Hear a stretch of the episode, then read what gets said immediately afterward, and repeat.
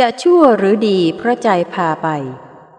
ความดีความชั่วของคนเรานั้นจะมีอยู่สามทางคือ ทางใจ ทางกาย ทางวาจา ไม่มีนอกเหนือไปจากนี้เลย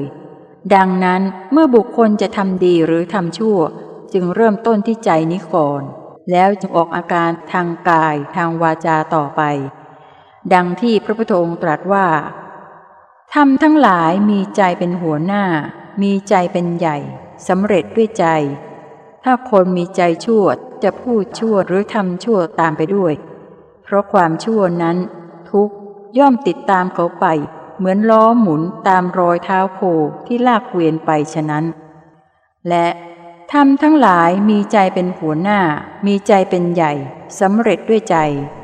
ถ้าคนมีจิตใจดีก็จะพูดดีหรือทำดีตามไปด้วย